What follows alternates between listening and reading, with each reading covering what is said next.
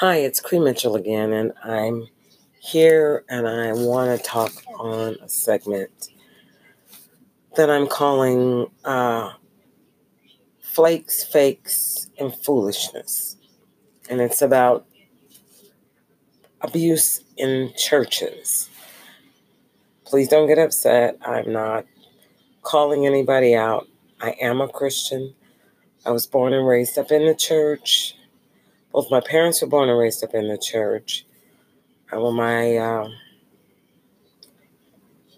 my mom's parents and, and my dad's parents were also raised up in the church. So it's not coming from someone who doesn't know about church. My uh, mom's parents, her father was Baptist, her mother was Baptist in Church of God in Christ. My dad's parents were Methodist, but his mom was African Methodist, AME, and his dad was CME Christian Methodist, African Methodist Episcopal, and my grandfather was Christian Methodist Episcopal. Uh, prior to the 1800s, the CME was called Colored Methodist, and then after the 1800s, they changed the C from colored to Christian, and so um, I've been introduced to a lot of different types of religion in Christianity, not just all Baptist or all Methodist. Like I said, my mom's mother, her half her family was uh, what you call Pentecostal or Church of God in Christ, COGIC, C O G I C, and then half were Baptist. And so, therefore, coming from the little small area that I came through in the Midwest, little small town, you went to everybody's church if there was something going on. That's just the way my mother was raised. And so she just automatically thought to keep us out of trouble. If there was something happening at the Baptist church, we were there. If something was happening at the Methodist church, we were there. Um, church of God in Christ, we were there. I've even gone to Catholic Mass with my my school friends when I was younger, and so you you just get makes you a little bit more well rounded. When there were the, the, churches that were having uh, vacation Bible school, uh, black and white. Uh, sometimes my mother was cooking at the vocation the vocation uh, Bible school. She would go there and cook her and a couple of the other ladies, and so us kids were allowed to go there too um, and get the training and, and the teaching. So it's just, I don't consider myself an expert, but I've been opened up to a lot of stuff. Because, like I said again, my mother assumed and believed that if you keep a kid in church, they're less likely to get into trouble. I believe that to a certain point, but also what I've discovered is that they can get into more trouble sometimes, even in the church. So we have to keep an eye out, even in there. But one of the things that I've noticed through all the years growing up is how we get indoctrinated into certain behaviors that we think are the norm and I was talking to um, several uh, pastors' wives, and one in particular, we were talking, and my friend Lois, and we were talking how that if a woman is in an abusive relationship with a man, or if it's or if it's a child who's being abused by a parent or what have you, even sometimes it's a grandparent being abused by their child, that we're quick to say you need to get out of that that relationship. You need to call the authorities. You need to take steps to protect yourself. But when it comes to the church, sometimes we can be we accept it as norm and we don't realize that we're being abused in the church. And I'm not saying all churches are abusive, but I don't believe God wants us to to we're supposed to be like sheep as far as following God and, and, and doing what He said. and allowing Him to shepherd us and, and cover us. But sometimes we look at individuals, we look to individuals to be our God. We will either worship the individual, the pastor, or the pastor's wife, or the ministry, or the building, or the, the philosophy. Not so much, not the Bible as much as the doctrine that's being taught, the rules and regulations that are set up. We get to worshiping them, and we become more like the scribes and the Pharisees, where we're more concerned with making sure that people toe the line on the rules and regulations and not the essence of all that the Bible is and what Jesus is wanting us to become. The Apostle Paul said, Follow me as I follow Christ. And uh, that in itself is a big thing because he says, As I follow Christ, follow me. And sometimes we will follow people and they will not be following Jesus. They'll be following everything else, but they will not be following Jesus. And sometimes we don't even realize that they're not. We'll get off into some weird stuff and not realizing it until it's too late or we've lost a lot because we thought what we were doing was the right thing. So I want to address some of these things and you can hit me up on Cree Mitchell 7 at at um, hotmail.com and let me know whether you're enjoying these or not. But mm, I'd love to hear from you. But one of the things I want to look at is at the beginning how God created us. He created us in His image and His likeness in the book of Genesis. And then one of the things that He wanted us to be was to be individuals. And He created us in freedom. And because of sin, there were certain things that were set up that uh, we, mankind lost its focus and needed redemption spirit, soul, mind, will, emotion, physical, and body. And so, therefore, there have been a series of things that mankind had to go through in order to for God to get us to, to where Jesus could go to the cross, die for our sins, and, and resurrect and present his body as a a final atoning sacrifice for the sins we committed so that we could have a new life. And we are constantly told in the Word of God that we are to renew our mind, renew it by reading the Word. In the book of Hebrews, it, chapter 4, it talks about how the Word is a, a discerner of thoughts and intents of the heart. So we have to constantly, constantly be focused on the Word of God, but not to the point where we we get off, and sometimes people can get off real quick.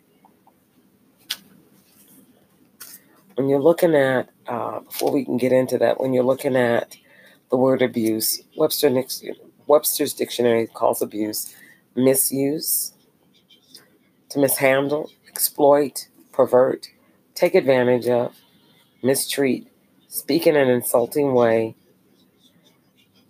uh, to be cruel and violent, and to be cruel and violent in treatment of an individual.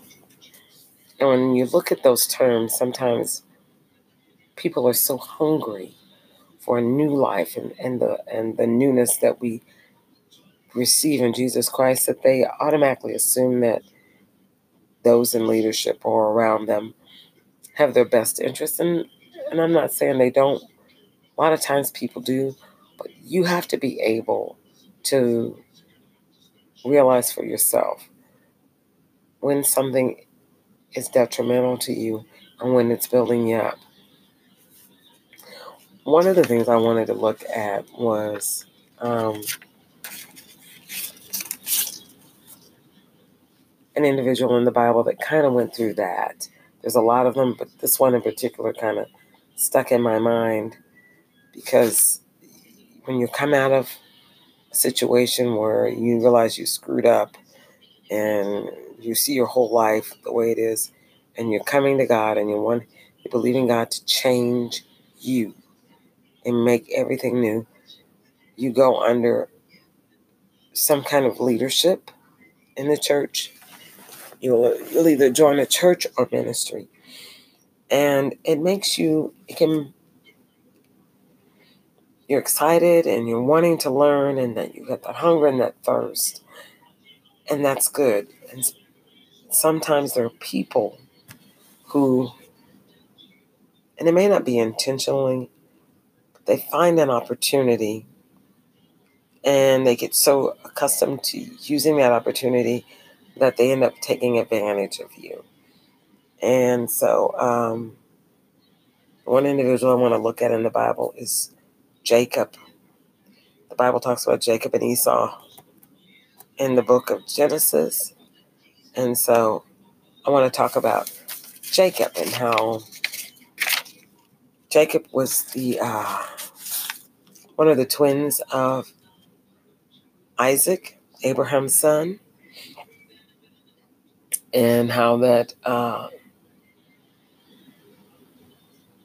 when it came time for Isaac to have a wife, his father Abraham sent his servant with, I think, I believe it was 11 camels to uh, his wife's people. In Padan-aram, I believe it is. Sent him there to find a wife for his son. And the servant said, If I can't find a wife, then what? He said, If you don't find a wife, or if you find one and she's not willing to come with you, then what you have to do is you you let her go. It's in Genesis chapter 29. You you're free from the oath that I had you to take, but he made him touch him on the thigh and made him promise that he would bring back a wife for Isaac. He said, Whatever you do, don't take Isaac there. Because he knew this they were living in the promised land. To go back there would be out of the destiny God had for Isaac. So the servant goes and servant prays and asks God to the first young lady that uh, comes to the well and offers to water his camel and give him a drink, let that be the one God chose. And who comes but Rachel? And she has her sheep and she offers him water and offers to water his camel. And then he realizes God has answered my prayer. So he tells her who he is and where he came from, what his mission was. And she takes him back to his family and she he meets her brother Laban. And Laban and Rachel were the uh, children of Bethuel, which was uh,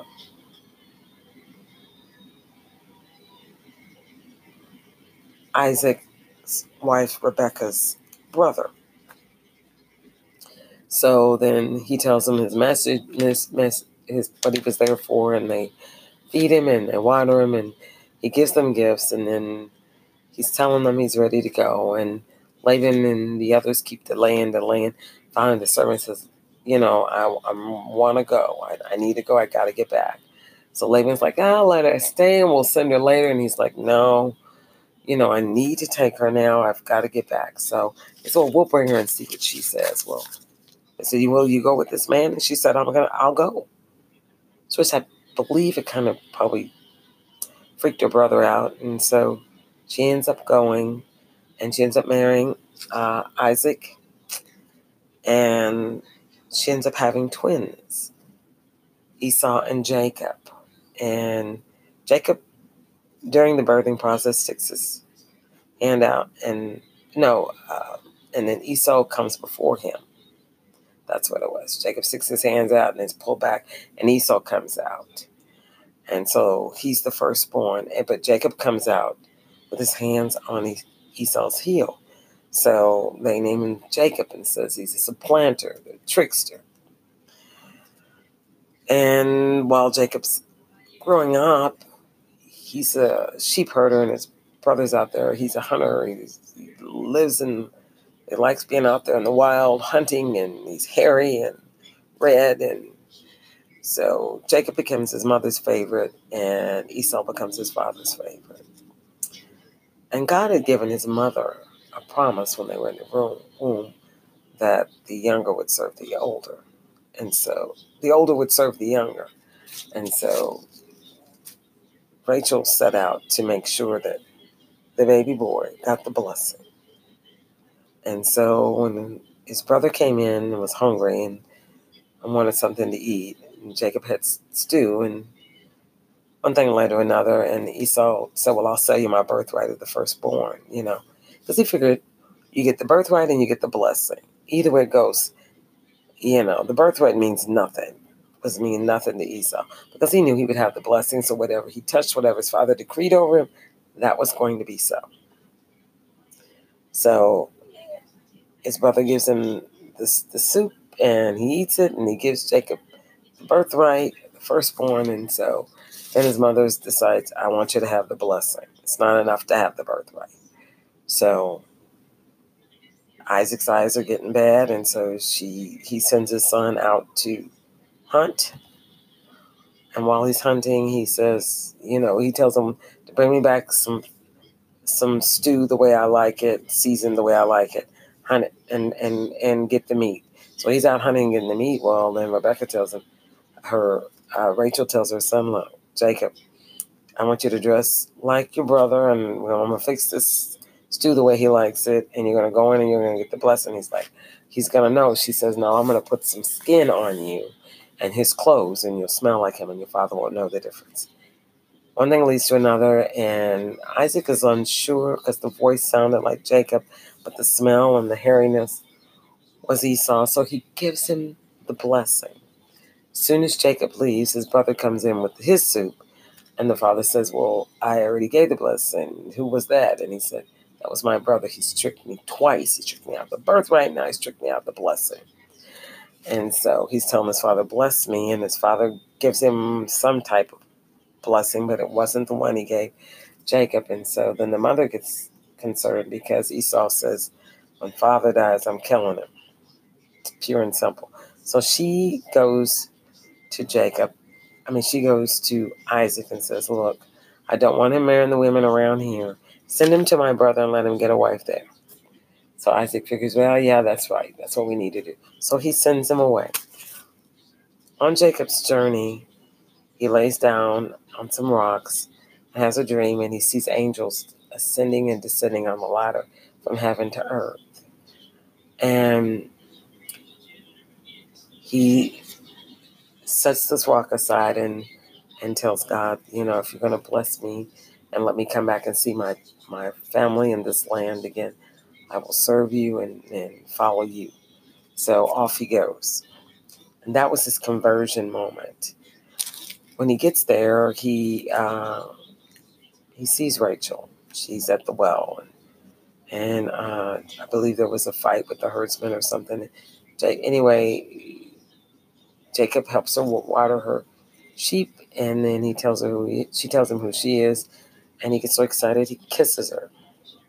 He tells her he's a family member, so she takes him home, and he's talking to Laban, and he asks Laban for Rachel's hand. So Rachel, so Laban tells him, "Yeah, you can have it," and it's seven years agreement that he would work for Rachel in order to marry her. So he's working and doing all of this stuff. Meanwhile, Rachel has an older sister, Leah. So when the seven years is up, Leah's still unmarried. And so Laban figures, hmm, we'll have the ceremony and then we'll do a switcheroo. So they have the ceremony, she's veiled, she goes in and spends the night with Jacob. He wakes up the next morning and realizes it's Leah. So then he goes and he's upset and he talks to Laban.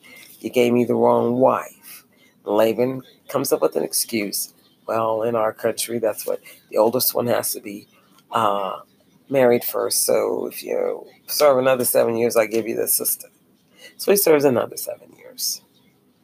And then uh, has children by Leah, and all the while he's working for Rachel. And when the seven years is up, he gets to marry Rachel. So then he ends up working more. And then Laban talks him into working another seven years. So all this time, he's working and working, and he's seeing that things are not exactly right. So then he has a dream. Angel of the Lord speaks to him and tells him, all the spotted and speckled. Shows him a pole and all these lambs and lambs and goats that go down to drink that see this spotted and speckled the striped pole becomes spotted and speckled. So he tells Laban, you know, Laban says, it's not good for you to work and not give you something. So he says, all the speckled and spotted, spotted ones you give me, those will be mine and everything else will be yours. Well, of course, Laban's sons and stuff, they remove all the speckled and spotted. So when they go down to drink at the water, that's when Jacob does what the angel showed him in the dream, and he stripes these poles, and they can when the animals start having their babies, they come out speckled, speckled and spotted. So all the strong, healthy uh, goats and rams and lambs and stuff, he was he was taking them down there and showing them the speckled spot this the striped poles, so that they would have speckled, speckled and spotted children. To make a long story short, he ended up with more than Laban did, which angered Laban and his sons. And so Jacob kind of feared for his life and that of his family, so he decided to take them and leave. Well, he leaves, and Laban finds out several days later that he's left with his with his entourage of family and his animals and servants, and Laban gets mad when he and his sons follow after him. But God warns Laban, watch what you say to him. So Laban catches up with him and tells him that someone had stolen his idols, which it was uh, Jacob's wife, Rachel, had stolen the items and she was sitting on them. Laban never found them. And Jacob said, Whoever's got them, you know, you can kill them because they shouldn't have taken but I don't steal anything from you. Nobody's taking anything from you. And when they couldn't find them, then Jacob just unleashed on him. He said, You've changed my wages seven times and I work for you and I was honest to you, and this is how you repay me. And Laban saying, Everything you've got belongs to me. These children are mine, the cattle is mine, but God has told me not to touch you. So they ended up having a meal, and that's where in some churches you hear this, may the Lord watch between me and thee while we're absent one from another. That's where that came from, because that was something that uh, Laban said to him. And Laban made him promise that he would not harm his children and grandchildren, wives, and what have you. And Laban kissed them all and left. Now, when it comes back to church, there are times when we're we become a part of a ministry and we have we have grown and God changes our vision because a lot of the times you may be part of it a ministry, but that doesn't mean that that's your ministry. Each individual has their own, whether you're a preacher or not, you've got something God wants you to do. That's why I say ministry. And we're like Jacob, we're, we're we came out of tough experiences in, in the streets and in, in the world, and we're in the church, and the church is like family, it's family, and we're they're like, and you have a Laban there sometimes that sees that God's hands on you, and they will push you out and have you working. Uh, there was one individual in particular I remember in my as a young Christian uh, adult, and uh, the brother could quote the Bible. He was going out, he was preaching, he was doing good, but he was wanting to teach a class, and and, and uh, the pastor said, "No, you're not ready. You're not ready. You're not ready. You're not ready. You're not ready. You're not." And constantly, and he was growing anxious and Pastor didn't want home Bible studies. No, all Bible studies got to be here. You got to be here. You got to go through, you know. And he was like, I've been saved a long time. I talked to him, him and his wife, because we were all young at the time. And he was like, I'm really getting frustrated with this because I'm not allowed to grow. And they basically set on the individual. He just got frustrated and, and left. And uh, I remember there was a statement made, well, he didn't leave without the blessing, so he's not going to stay saved and we have to be careful what we say about people because we can set them on a track. That's not God's will. God didn't have them say that. If anything, the Holy Spirit will be wanting them to pray that God keep them and guide them. We are to encourage each other and, and, and allow them to grow. But there are some individuals that get scared of your growth. So they want to hold on to you so tight because they're afraid you may outgrow them and you may do more than them, or through jealousy. I mean, there have been a lot of instances where you, you find the Laban kind of spirit where I, will never forget. Um, there was the time my mother and I had had had grown enough till it was time to move on and go to another church, the same church. And I had watched periodically through the years where individuals had left and they would say, "Well, they're not gonna stay safe because they didn't stay at this church." And I kept thinking, eh.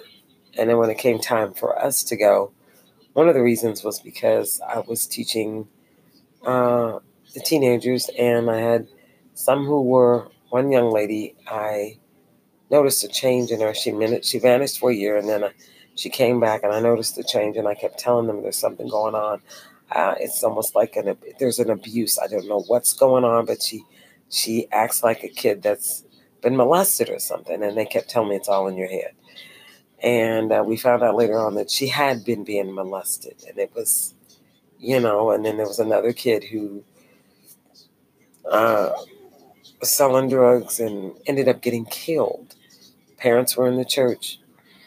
And then there was another young lady who had gotten killed because she was dating somebody, a drug dealer, and she messed up his money and so she took her kids and sent them where they would be safe, and he he killed her. And her mother found her several days later.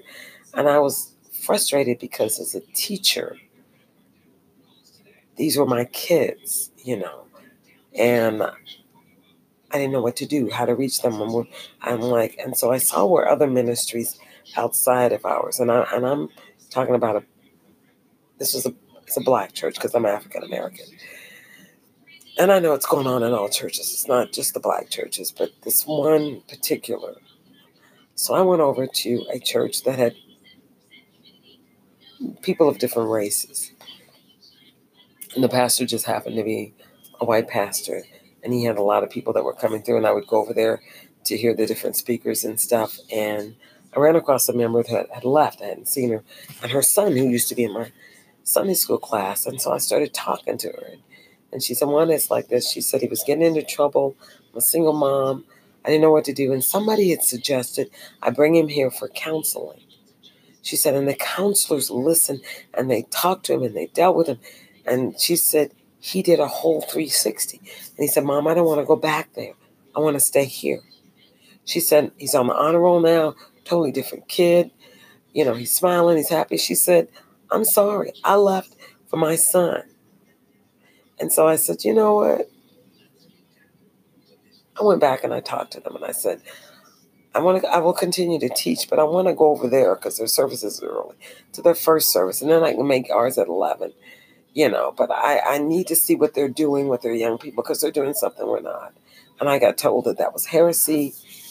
I couldn't go there and be a member, and I just got tired. I'm like, you know what? I got relatives here and they're young, and I got to figure out what's going on. I need to see something.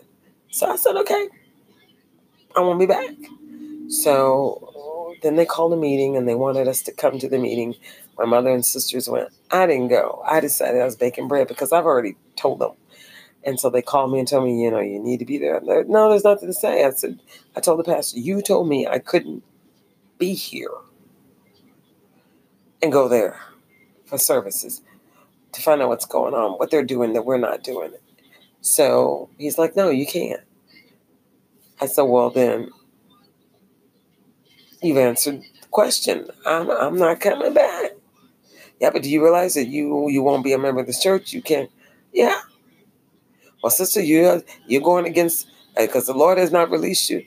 So let me explain something to you. I was saved before I came here. I walked in those doors a 20 year old kid. I'm walking out a 28 year old woman. And you can say whatever you want to say. You say if I come there, I, I if I go there, I can't be there. Member. If I'm a member, I can't go there. Well, I'm telling you right now, I'm going there. So I won't be. Well, he said, Well, what's your decision? I said, I'm not a member. So I'm just I'm telling you right now, I'm writing my little letter, I'm moving on, and that's it. And so one of the neighbors that we had nice little lady. She would ride to church with us. She became like a family member because of uh, my decision to go to another church to learn. he basically told her, You can't talk to them. Con- continuing on with flakes, fakes, and foolishness. Anyway, the, the labor, lady, my neighbor,